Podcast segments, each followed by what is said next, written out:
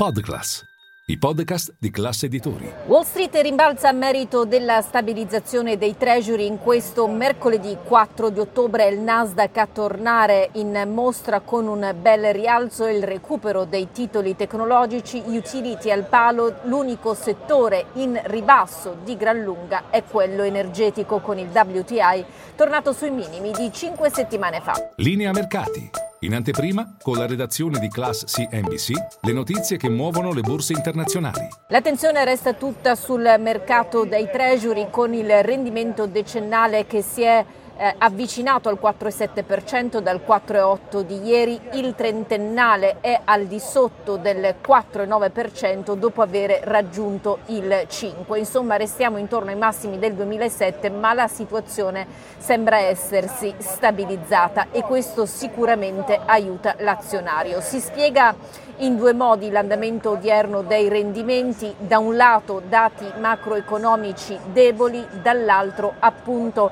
lo scivolone del petrolio che aiuta a far venir meno i timori dei suoi effetti inflazionistici. Per quanto riguarda il quadro macro, il settore privato a settembre ha creato molti meno posti di lavoro del previsto, le attese erano per 150 mila eh, nuovi posti, ne sono stati creati invece soltanto 89 mila, siamo dunque tornati sui minimi del 2021. Eh, tra l'altro a fare da traino al dato soltanto un settore in modo particolare, quello leisure e eh, del, del comparto alberghiero.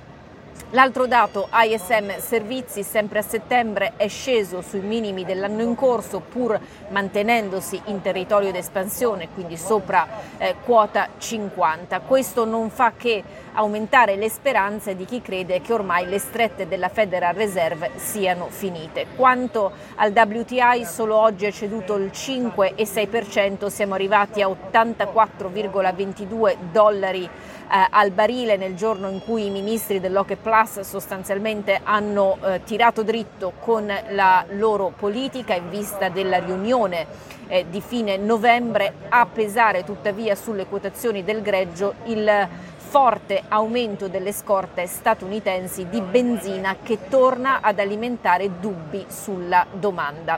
Intanto per quanto riguarda i treasury c'è chi sostiene che stiano cercando un nuovo range trovato il quale il mercato adesso si abituerà tornando dunque a correre e chi invece pone l'accento sulla disinversione della curva dei rendimenti. Ora il differenziale tra il titolo a 2-10 anni resta negativo ma siamo lontanissimi eh, dal picco superiore ai 100 punti base che si era visto a un certo punto nel corso dell'anno, il fatto che dunque questo spread si stia riducendo porta spesso qualcuno a parlare di una recessione che praticamente è dietro alle porte. Vedremo eh, se sarà così. Janet Yellen, segretaria del Tesoro statunitense, continua ad essere ottimista sulla resilienza dell'economia americana.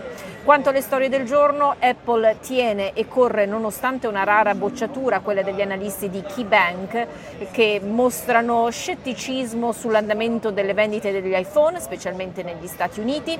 Entra nel vivo il processo contro Sam Bankman-Fried, il fondatore di FTX, il crypto exchange fallito nel novembre del 2022. Secondo l'accusa non era altro che una casa di carte, lui l'autore di una frode galattica eh, il gruppo non era altro che appunto uno stratagemma che ha conquistato la fiducia di molti utilizzando personaggi famosi. La difesa invece eh, ha sostenuto che Sam Beckman-Fried non è altro che un nerd che ha agito in buona fede e che ha fatto delle decisioni giuste. Chiaramente la parola spetterà alla giuria, nel peggiore dei casi rischia oltre 100 anni di carcere.